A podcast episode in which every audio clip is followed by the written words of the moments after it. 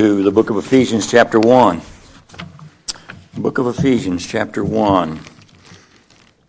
We will look again in verses 7 through 10. Ephesians 1, verses 7 to 10, and focus primarily on verse 10 this morning.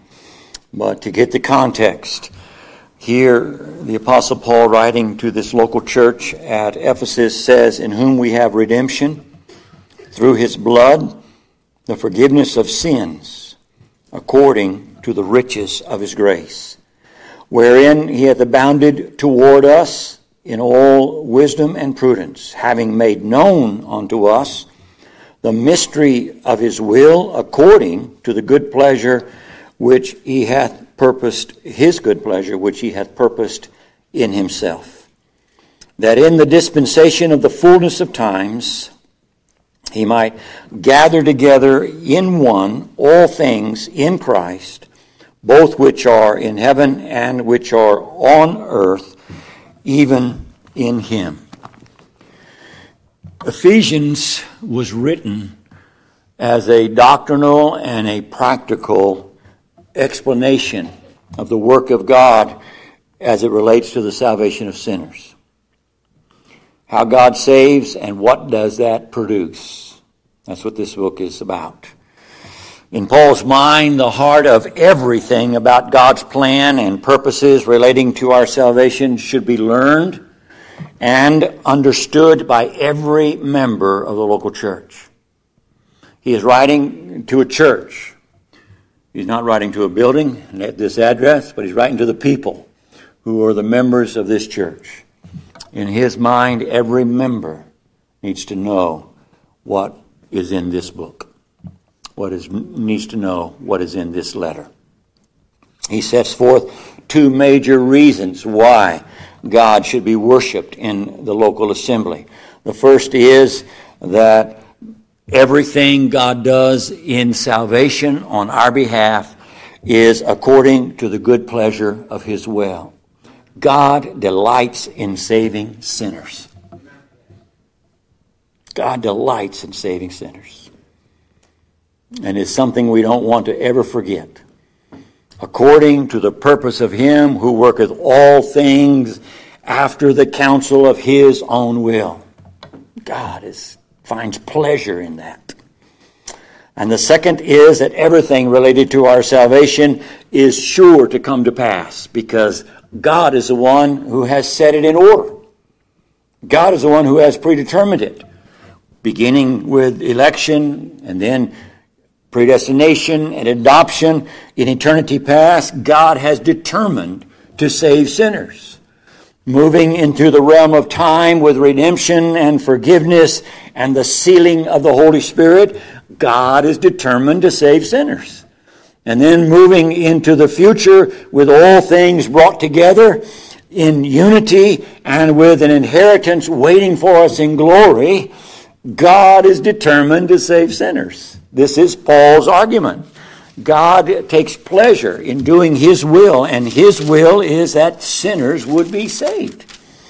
And so in the last two weeks, we have been looking at uh, verse 9 where he speaks of the mystery of his will. And uh, I have uh, defined that as uh, that word mystery as something that was hidden in the Old Testament, but was revealed in the New Testament. And we have seen that in New Testament time, God opens up the truth related to his eternal Son, the Lord Jesus Christ. That he who was in the eternity Uh, was born of a virgin. God, as the old timers used to say, contracted to a span. And he became flesh, made of a woman, and made under the law, made in the likeness of men, so that as God and man, fully God and man at the same time, in one undivided person, he would go to Calvary's cross and save his people from their sins. And he did that and all that he did in coming forward as a man to reveal the Father to us. As I said last week, we do not know God outside of the Scriptures, and we do not know God outside of the Lord Jesus Christ. If you would know the Father, If you will come to know the Father in heaven, you must know him through his Son, the Lord Jesus Christ. There is no other way to come to know him.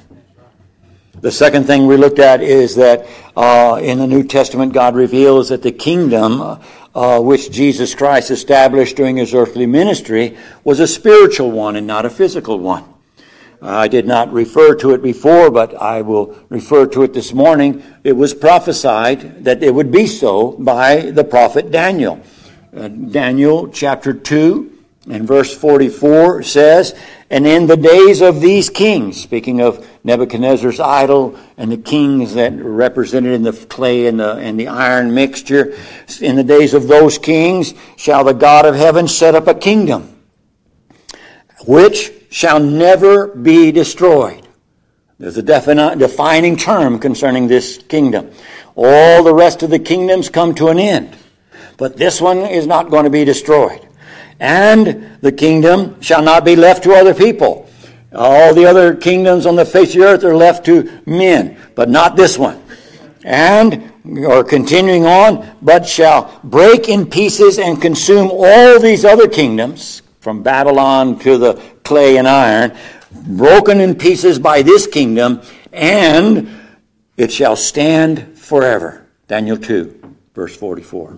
Go and uh, meditate and study about that and see what was prophesied by Daniel come to pass in the days of the Lord Jesus Christ. Our Lord spoke of it in John 18 and verse 36 and said, My kingdom is not of this world. The apostle Paul spoke of it in Romans 14 and verse 17, where he says the kingdom of God is not meat and drink. That was very critical in the Old Testament, wasn't it? Not meat and drink, but righteousness and peace and joy in the Holy Ghost. And so it's not these things that are outward, but it is spiritual. And then we saw that the New Te- in the New Testament, God reveals the gospel as a message of salvation by grace through faith in the Lord Jesus Christ. And not a message or a covenant of works given to the Hebrew people at Mount Sinai. In Ephesians chapter 6, verse 19, I said, uh, reading, and for me, that utterance may be given unto me, uh, that I may open my mouth boldly and make known the mystery of the gospel. It's hard for us, being on this side of the Old Testament, to realize that the gospel is a mystery. But it was a mystery until it was revealed in the New Testament era. Colossians opens up this mystery even more. The book of Colossians, chapter 1, verse 26 and verse 27 says, Even the mystery which hath been hid from ages and from generations, but now is made manifest to his saints, verse 27, to whom God would make known what is the riches of the glory of this mystery among the Gentiles, which is, and he defines it, Christ in you, the hope of glory. Christ in you, the hope of glory. Now we know that. You know that because you've been taught that. But put yourself in the days when this was written, when the Jews were being brought in, and in their mind, it wasn't about Christ in me, the hope of glory. It was about circumcision and the Sabbath and sacrifices and all that I can do to be good enough to merit the favor of God. And then the gospel hidden. And then bursting on the scene comes Jesus Christ preaching the gospel and it is Christ in you, the hope of glory, that is the message of the New Testament. And we've seen in the New Testament how God reveals that adoption includes both Jews and Gentiles. Both are included in God's plan of salvation, both part of his kingdom. And that again was a mystery in the Old Testament because the Jews thought they were the chosen nation and all the rest of the nations were left in darkness. And then bursting out in the New Testament is this truth that no, that God has always intended that Gentiles, that's me, that's you, should be included in his family. Paul writes about it in the book of Ephesians chapter 3, beginning in verse 4 and going down to verse 6, he says, whereby when you read, you may understand my knowledge of the mystery of Christ which in other ages was not made known unto the sons of men as it is now revealed unto his holy apostles and prophets by the Spirit. That, here it is, that the Gentiles should be fellow heirs and of the same body and partakers of his promise in Christ by the gospel. That the Gentiles should be fellow heirs too and all part of one body? That was hidden in the Old Testament and revealed in the New Testament. And so that's what we've looked at thus far. And this morning we want to go to verse 10 in Ephesians chapter 1. Because the mystery that Paul is speaking about here in chapter 1 is that in the dispensation of the fullness of times, he, God, might gather together in one all things in Christ both which are in heaven and which are on earth, even in him. Now we're going to take some time this morning and break down this verse. That is every word important? You've heard me say that from this pulpit. Every word is important. What is Paul saying? In order that. In other words, what Paul is saying when he used the word that is that, that this relates to God's purpose. In order for God to accomplish His purpose, God needs to be involved in doing this. Gathering together in one. That it is a part of the purpose of God that there be one body, one family, one people in glory. Out of all the nations, God's going to put them all together as one. And we can't hardly see that today, can we? We can hardly find a Baptist church that's one. We'll get to that a little bit later in the message. But that is the purpose of God in this age of grace. Paul is saying that included with blessing you with understanding of the mysteries of God, that God also intends that we understand that His purpose includes gathering everything together again as it had been before sin entered. It's all going back to a time when everything was united with God. We're not there yet, but the process of it is taking place. This takes place in what Paul calls the dispensation of the fullness of time. That in the dispensation of the fullness of time. This word in indicates to us that Paul is teaching us that a point in time, a point in the history of mankind has been reached where God intends to do something different. The Old Testament was about division. Israel was separated from all the rest. There was no unity among the nations. Mm. It was all about a single nation, and the focus was there. But then the New Testament comes. And out of the mouth of God Himself, He says, it's not about division, it's about unity. It's about me drawing out of all the nations of the world and making them one people. And if your mind is still divided up as it was in the New Old Testament, you need to change your way of thinking. Because the New Testament is not about divisions anymore, it's about unity. God is in the process of gathering together in one all things in Christ. All things in Christ. Here, the word dispensation points to a time when God entered into the world's history and changed the whole focus of what he was doing among the nations. Dispensation, the word refers to a specific time in which God is administering things according to his purpose at that time. Okay? At that time. So, what is God doing in the time frame of the New Testament? What is God doing now? That's the question. The answer is multitude. But basically, what God is doing is God has purposed to abundantly bestow his grace and mercy upon all the nations of the earth. Among all the nations of the earth. It is a time in which the Lord Jesus Christ would be sent to save his people from their sins. Galatians 4, verse 4.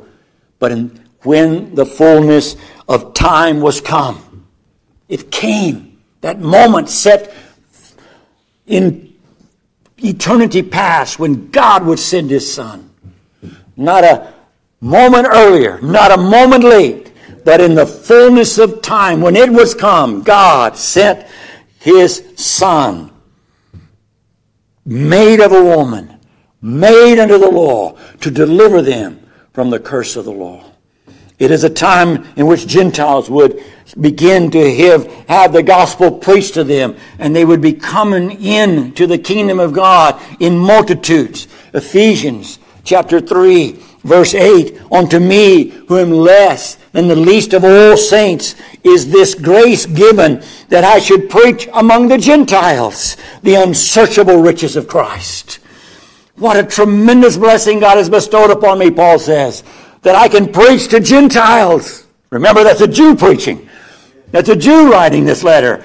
And what a grace God has bestowed upon me that now, now I can go to the Gentiles. I can sit with them and eat with them and stay in their houses and I can preach to them and I can encourage them to come to Christ and meet God and the Son of God, the Lord Jesus Christ. That's the ministry that I have. Remember how how angry the church at Jerusalem was when it, they found out that Peter went to Cornelius' house.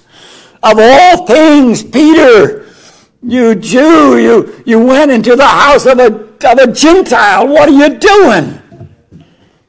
And he said, God told me to. And besides that, when I preached, the Spirit of God fell on them, and the mouth of the church was shut. Well, then, they said, God has bestowed repentance on the Gentiles too. Bingo. Am I allowed to say that? Light came on. It's a time when God bestows grace abundantly upon Gentiles. The Old Testament, with its priesthood and its sacrifices and, and its temple and its, and its circumcision and its Sabbath and its emphasis upon everything outward, it's passed away now. It's gone. It's dead. Hebrews chapter 8 and verse 13, if you haven't seen it, if you haven't understood it, that old Testament covenant that God made with Israel that had this if then formula in it. If you do this, then I'm going to do that. That works formula in that covenant of works that God gave to that nation. It's gone. It's finished.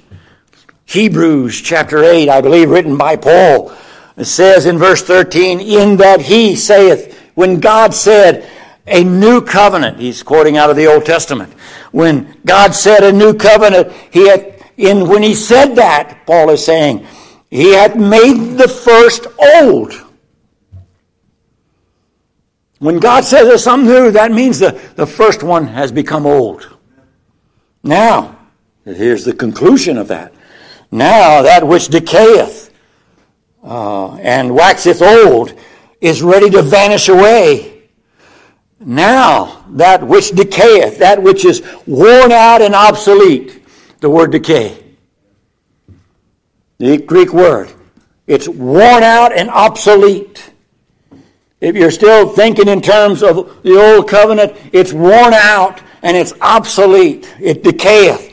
And Hebrews 8 in verse 13, and waxeth old. It is getting older and older and older, declining and declining and declining, and is ready to vanish away. Hebrews 8 13. Vanish away means to disappear, to come to an end, to be finished, to be abrogated. All those words wrapped up in the Greek behind it is vanishing away. It has come to an end. God has put it away. And by the way, God's not going to reinstate it. God is going to save people and has only ever saved people by grace through faith in His Son, the Lord Jesus Christ. What does that mean for us? Well, this is the very reason why a New Testament Baptist church should never adopt anything related to Old Testament worship. Okay? Adopting it relating to its worship. I'm talking about sacrifices. I'm talking about a priesthood. I'm talking about some idea of a temple. I'm talking about circumcision and, and Sabbath keeping according to the law. Okay? Never adopt anything out of the old covenant of works because we're in a new covenant of grace. Our baptism, that, that baptism that we practice for believers only, that baptism was not based upon Old Testament Jewish washings. You know, there's an argument out there, right? that all that John the Baptist did was just continue a Jewish washing and put a Christian face on it. Uh, nothing could be further from the truth, and nothing reveals a lack of understanding of the Scriptures than that kind of thinking. John himself said, God told me to come baptize. John didn't say, I got my baptism from the Jewish washings. Our ordinance of baptism is ordained by God for a new and different kind of organization called the local church. The Lord's table does not contain anything out of the Old Testament covenant of works. Stay with me a minute on this. It is not a continuation or a remaking of the Passover. That was what God gave to Israel. It cannot be proven from the Word of God. Listen carefully because I don't want, and, and talk to me afterwards if you have some problems with this. It cannot be proven from the Word of God that the Lord Jesus Christ took unleavened bread and wine from the Passover itself. Go back and study the Passover. Was there any wine in it? Now, the meal afterwards that lasted for seven days, that's something different. Okay? I'm talking about just the Passover. Go back and search it out. Look up every reference in the, in the, in the Old Testament to the word Passover and see if you can find it. Okay? I'm challenging you to search the scriptures to see whether these things be true or not. Okay? I don't want you to just take my word for it. I believe this church is responsible before God to answer for themselves. I am responsible for God to preach the Word of God to you as I understand it. If I get it wrong, I'm going to correct it from the same pulpit where I preached it. Your responsibility to search and see if these things be true or not. So study and search. The whole, the Lord's table is a new ordinance delivered to a new kind of organization, the local church. We have wine and bread, and it represents something. It represents something. And by the way, I used to believe it came out of the Passover. I, many, many years. So uh, I, am not. Uh, I'm not saying that if you believe that you've just missed it because I missed it too. Uh, I talked to you, JC, about this. Uh, how long has it been, brother? Year, year and a half, whatever. Yeah. A new ordinance. What I'm saying to you this morning is that in the new covenant, that which has passed away is not something that we're, oh, let's go back over here and, and pull out something over there and bring it over here. Amen. And bring it over here. Ask me any question you want to about that. JC did, and some of the other brethren too. And I appreciate that from you, brethren. I do. You have no idea how much I appreciate you asking me questions. I have no idea how much I appreciate that. In this dispensation, in the dispensation of the fullness of times, as it is in uh, Ephesians 1.10, and the fullness of time as it is in Galatians 4, uh, 4, in this time frame when God is working to gather all things together in one. God is not using the old, He is establishing something new. He is not putting new wine in old wineskins. And He is not taking a new cloth and sewing it on an old piece of cloth. Our Lord warned us about that. He's not doing that. The word dispensation means a time frame in which God is working. But, but, and it needs to be added quickly here. The Greek word behind the English word dispensation has another meaning also. Has another meaning also, and you can look this up for yourself. It has the idea of a personal responsibility, a stewardship, a specific task appointed by God. In Ephesians 1, verse 10, God Himself has appointed him the task of bringing together all things in one. We believe salvation is of God, right? That God is the one that saves the soul. God is the one that adds him to his family. God is the one that brings him into his kingdom. God is doing that work. But the same word is used in reference to us also, to churches and preachers and to individual members of churches.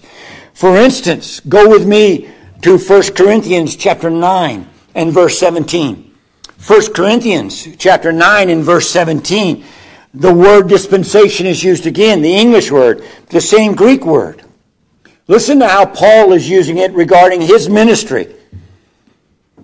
1 Corinthians 9 17 says, For if I do this thing willingly, I have a reward. But if against my will, a dispensation of the gospel is committed unto me. A responsibility of the gospel is committed to me. A stewardship of the gospel has been committed into my hands. I am responsible to preach the gospel to sinners, to bring them into a relationship with God. Well, you just said, preacher, that Ephesians chapter 1 says God is doing that. Yes, God is doing that.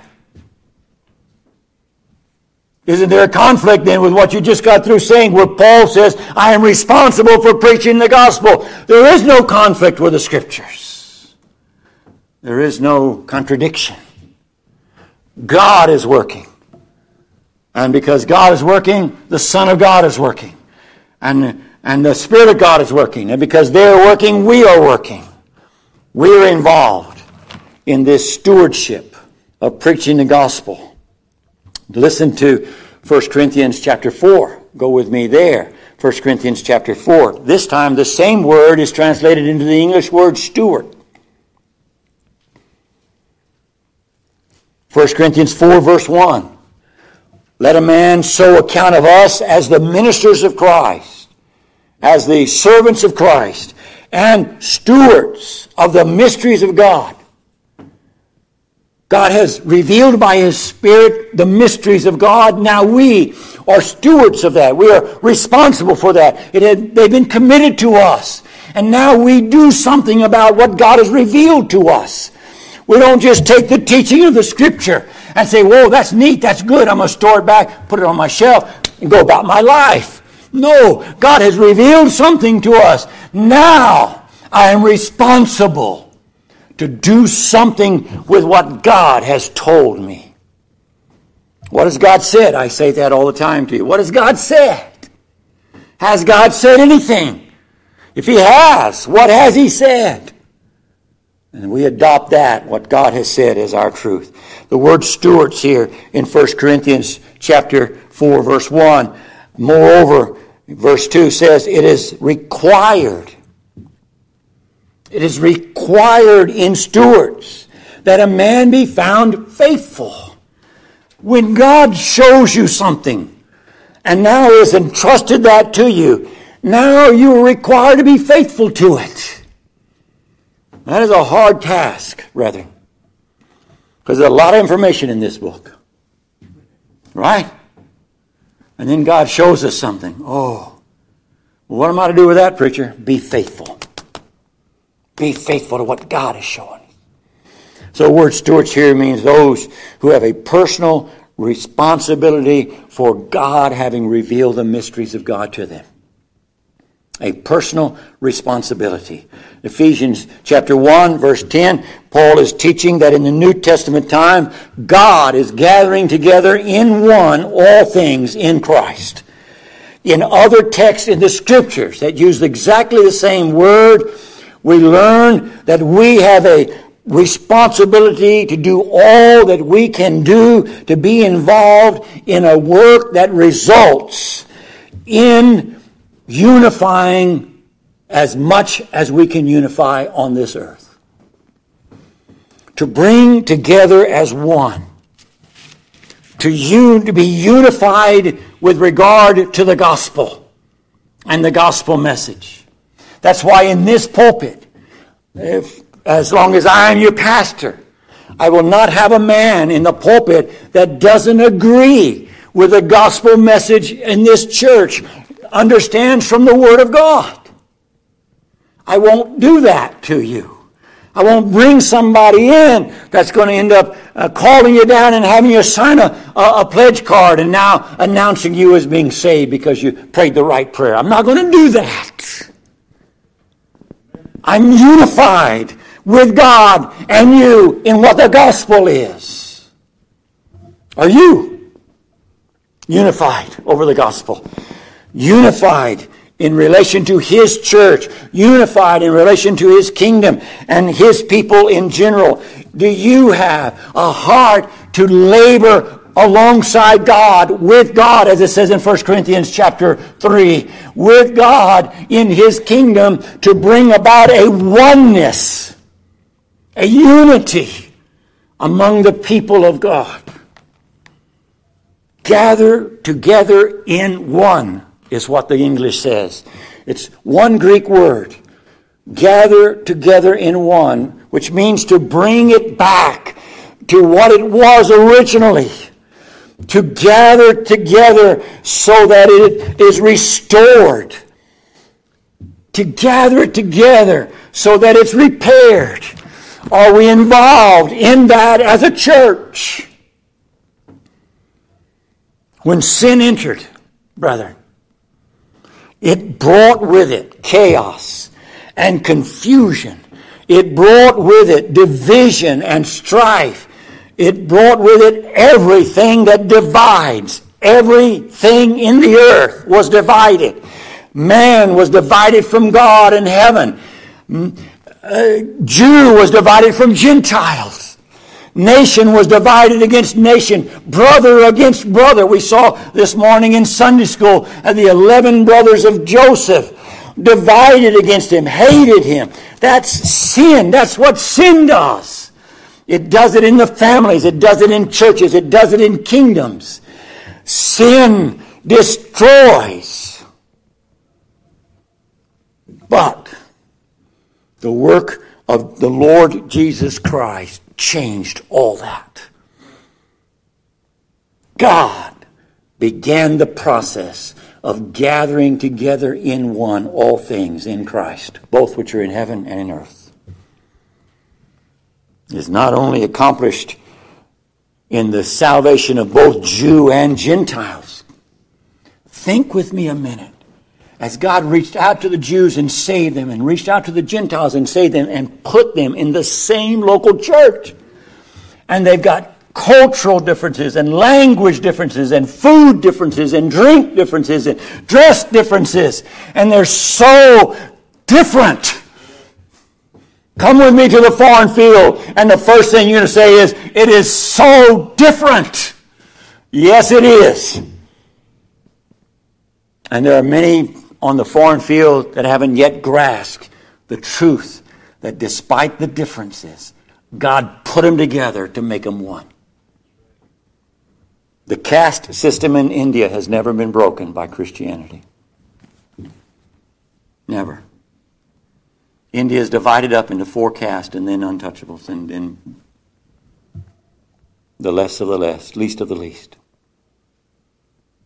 And among the tribals, no matter how hard I tried, no matter how hard I preached, no matter what I taught, among the tribals, if you were a member of this tribe, this was your church and your tribe met there. And if you're a member of this tribe, then this is your church and your tribe met here. And if you're a member of this church and then a tribe, then your, your tribe met here. And that's the way it was. And, and in Assam, in the city of Guwahati, where there are 27 different tribes residing, I labored and labored to try to get people from this tribe and people from this tribe and to come together in one place. And they just couldn't do it. They just couldn't do it. But that's the work of the gospel. When Jesus Christ died, it was the purpose of bringing everything back together as one with God. Everything. Are you a Christian this morning? Are you still going astray, doing your own thing? Separating Monday through Saturday from the rest of Christianity? If so, you're living contrary to God and His revealed will that there should be a unity. Are you living your own life the way you want to live it and not in agreement with the Lord's kingdom and not in agreement with the Lord's church and not in agreement with the Lord's word? If so, then you're living contrary to the unity that God is working to pr- produce. Contrary to that oneness that is part of what Christianity is together in one, Ephesians says, refers to unity reflected in our life among our brothers and our sisters in our local church with God and His way that is revealed in His Word. We are bound as a people to be one with our God and one with His Word as much as we know and understand. And all of us are still growing in that area. But as much as we know and understand that every member of our church should be involved in endeavoring to keep the unity of the Spirit in the bond of peace, Ephesians 4 3. The unity of the Spirit in the bond of peace. We are are we unified with regard to God's purposes for our church? Do we even understand what the purpose of God is in establishing a church? There are two purposes of God, generally speaking, in the scriptures for a church. The first is that every member of that church will be built up in the most holy faith, edified. The edification of the saints is, is the first part of the ministry of a local church. God gives gifts to the church, including a pastor, to build up the saints so that they can do the work of the ministry. Another aspect of church work is evangelism. These two go together the stronger you are, the, the more you understand of God's Word, the more we understand of the way of God and the purpose of God on the earth with this assembly, the more evangelistic and outlooking, outward looking we will be. Because God is evangelistic and outward looking. Remember that it was a purpose of God to save the nations. Out of every nation, God is working. God is bringing all things together in one. That's what the scripture says. And we need to be part of that. Our church is, in fact, part of that. If God has ordained this church, established this church, and building this church, and adding to this church, then God's purposes are being fulfilled. One way or the other, God is working. I believe that, or I wouldn't be here. God is involved. And part of what God is doing is part of God's plan for this church is to accomplish His will of bringing it together in line with Him and His Word. Have you ever studied John 17? It's called the, the High Priestly Prayer of Christ, the Intercessory Prayer of Christ, John 17. in it, in John 17 and verse 21, our Lord prays. Uh, right on the heels of praying for those that will believe after their ministry. Those that will believe. He's talking about the apostles, but then those that will believe. They are, he's now praying for them. And those that believe include us, this generation. Uh, there's still people believing today. There's still people who believe are baptized and joining to a church and live a life of faith today.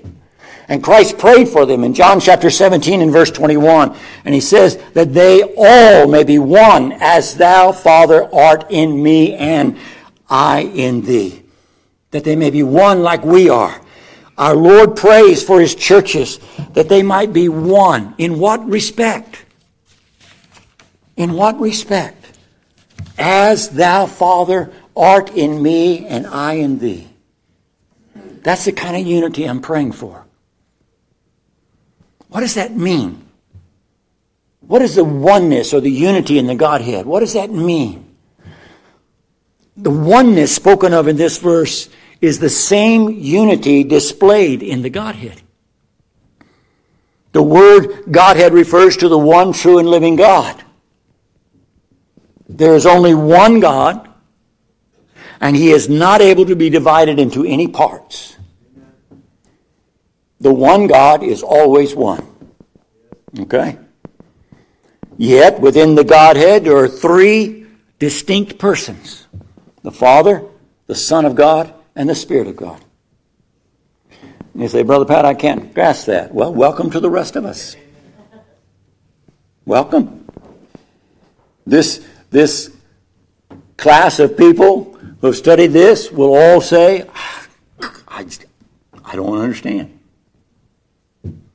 volumes that thick been written on it. Well, maybe not that thick, but thick volumes of, have been written on it and come to the same conclusion.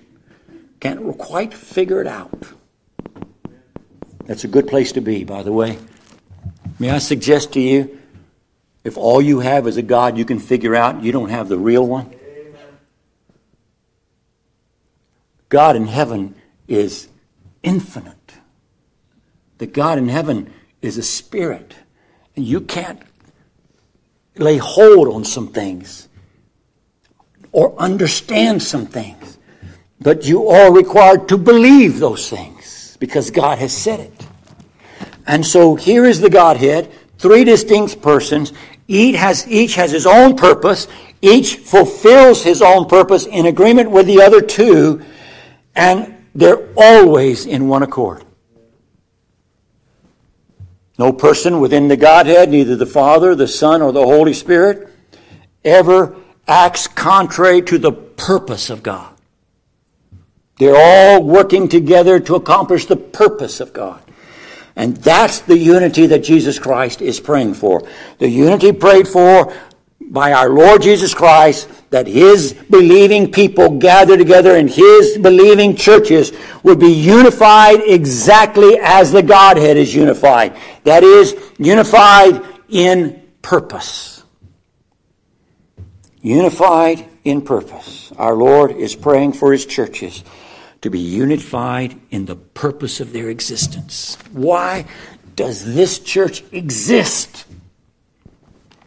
What is its purpose? Have you ever thought of it that way? Have you ever asked yourself that question? What is the purpose of Coweta Baptist Church in the grand scheme of things? In the very purpose of God, do we have a purpose for existing? I believe we do. And when every member begins to grasp that this church has a purpose and be unified in that purpose. It changes how we look at the world and it changes how we look at our brothers and sisters and it changes how we look at this whole assembly. Our Lord is praying for his churches that might be unified in regarding life and living. We are Christian. We are Christian people. We have taken upon our lips and testified publicly that Christ is our Lord and Savior. And that indicates a life that we have passed from death to life. And that life has something about it that is different from the world. And we need to be bound together as one people in unity with regard to what does it mean to live out my life as a Christian in my community.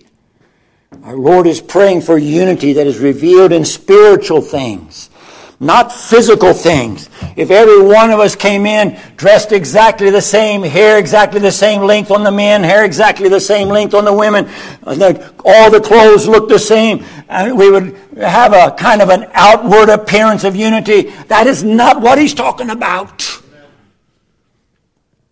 That was Old Testament. That's not what he's talking about. He's talking about a unity of spirit. That our hearts are bound with God and His Word. And with our hearts bound with God and His Word, and our heart is bound brother to brother because their heart is bound with God and His Word. Sister to sister because her heart is bound with God and His Word. And there is something that is bringing us together that is not outward, that is not physical, but spiritual. Well, we got a nice building, but what if we didn't? And we live in peaceful days, but what if we didn't? Would we still be bound together as one for the cause of God and truth on the earth? This is what God is doing as He's bringing together in one. It will culminate in glory out of all the nations made one before the throne of, of Jesus Christ. All of them testifying that God has saved them by his blood out of every nation. But it's not there yet.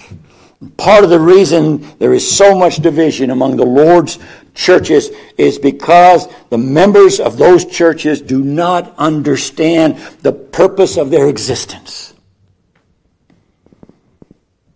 They don't understand why God has added me to this assembly. The Lord's request in John 17 and verse 21 goes on to say that they also may be one in us. John 17, 21. Not only are the members of the Lord's churches supposed to be in unity with each other, but the church is also to be in unity with God. And it's easy for people to say, I'm, I'm, I'm walking with God. Uh, this church believes in God. We believe in the true God. We believe God's word. It's easy to say those things, but that's not what Jesus Christ is praying for. He's talking about a union of spiritual communion and fellowship with God. The whole assembly. I, I say things, and sometimes they're taken wrong, uh, about people missing church. And it's not about legalism with me. It isn't, genuinely. It, what about, what is it about, preacher? Well, what it's about is, is there a heart for the people of God in this assembly to be joined with God and His Word and what God says? Is there anything in the heart about that? That's what I'm looking for. That's what I want to know. That's what I want to know about myself. Do I have anything of that in my own heart regarding the living God? Joined in unity with God. What is God doing? Several weeks ago I said, What is God doing? Is He doing anything? If He's not doing anything here, find out where He's doing something and go there and be part of that. Because unity with God means you're involved with what God is doing. You want to be involved with what God is doing. True local church is supposed to function in agreement with God and His Word. What God says. Now, we don't know everything God says, so we, we got to learn it, right? We got to study. And sometimes we find out we're doing things that are not uh, what God says, and we got to fix that. Well, that's all right. Because the, the goal is that I might be united with my God. That's the desire. That's what I want. And if I'm not there, I want to be there. True local church is united in its efforts to teach the Word of God so that every member may be useful in their efforts to help each other grow spiritually. I've mentioned that several times since being here. That each one of us has a responsibility for the spiritual welfare of the other. And we're to encourage and strengthen and help each other. Well, the only way we can do that is to know the Word of God. We use God's Word to help people. Well, I think it's this. I, I don't, I'm glad for that statement, but chapter and verse. Chapter and verse. It's all we need if you're a child of God. Book, chapter, and verse. Just give me that. And let me study it. That's all I want. That's all I want from you. That's all we want from each other. God, help me to help my brothers and my sisters understand the Word of God a little bit more than we understood it a day or two ago. True local church is united in its efforts to teach the Word of God to as many as they can. Not just the membership, but outward to as many as they can. As many as will have ears to hear and will take heed to what God has said. And then it begins to expand, and not just here, but other places and other places. And pretty soon, because our desire is to teach the Word of God to as many as we can. We're involved in a lot of different places, helping people in those places teach the Word of God to as many as they can. You see? You see that? That's God's purpose for this assembly. He is gathering together in one all things and there will be people brought in here that are different from us. I hope there are. I stood before our congregation uh, several years ago in Texas, and I knew and I could see that God was beginning to save people. But He was saving them out of the Hispanic culture and of the drug culture. And they were unchurched people.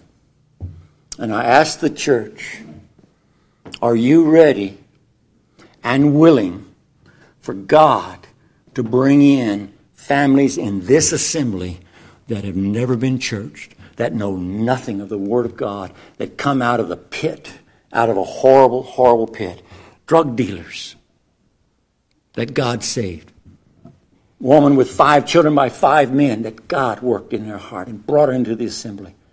Are you ready for sinners to be brought in here the children don't know how to behave. They may not come in dressed the way you dress. They, they are different. They think different than you. They don't understand Christianity. They don't understand church. They don't understand what you're talking about when you talk about uh, subjects that they've never even heard about in their life. Are you ready for this church to have 20 families like that? Uh, I went on to say, you know, so we're not we're not a grade school where everybody understands how to write and read and, and do their math, and we sit quietly and do our little papers and turn them into the teacher very quietly. We're turning this place into a nursery with babies that wet their diapers and babies that mess their diapers and pe- babies that throw up on you, and you're going to have to fix that. You're going to have to fix that while you're helping them, while you're loving them. You ready to do that? Uh, of course, I was speaking in metaphors and probably a little bit of a hyperbole. They're going beyond what it was, but not so much beyond what it was as God began to bring them into the assembly. As a church on Wednesday night began to pray that God would save sinners. I don't mind somebody coming from a Baptist church that doesn't understand and begin to see the doctrines of grace and where do I go? Where do I go? Well, there's a church over there. I love that. Praise the Lord for that. But that's not what the ministry is only about. As Wednesday night, as people ask God to pray, ask God to save sinners. Are we even praying that God would save sinners and bring them here? Oh, brethren, are we bound together as one with our God? If not, what is it going to take to get there? That's the goal. That's the place to be. That's the place where I want to be. That's the place where I want this church to be. And it is a good thing where we are right now. It is. I'm not preaching this way because I'm sad or I'm discontent or I'm disappointed. I'm not. We're in a good place. But let's not settle for good. Settle for best. Where can we go from here? Rejoice in what we have. Thank God for what we got. But there's more. And I want it. And I'm asking God for it. And I want you to want it. And I want you to ask God with me for it. And it starts with us. What does the scripture say? Judgment begins where? The house of God. It starts with us. No revival ever began any place except first here. Then it just spilled out. But it begins here. It begins here. I love you guys. I pray for you. Not a day goes by that I don't go up and down every pew, every face, every one praying. I know what the scripture says can be. I believe that God will and is and will be working toward that goal. Join me in it. And if you're here without Christ, your only hope of being one with God and not separated from Him for all eternity, your only hope in that is Jesus Christ. He's the only one who can lay hold on God and lay hold on sin and bring them together so they're one. He's the only one who can do that. You go to Him, you seek Him out. You will find that He never has cast out a sinner yet. Let's pray together. Blessed Father, we bow before the great God of heaven and earth, the high King of heaven.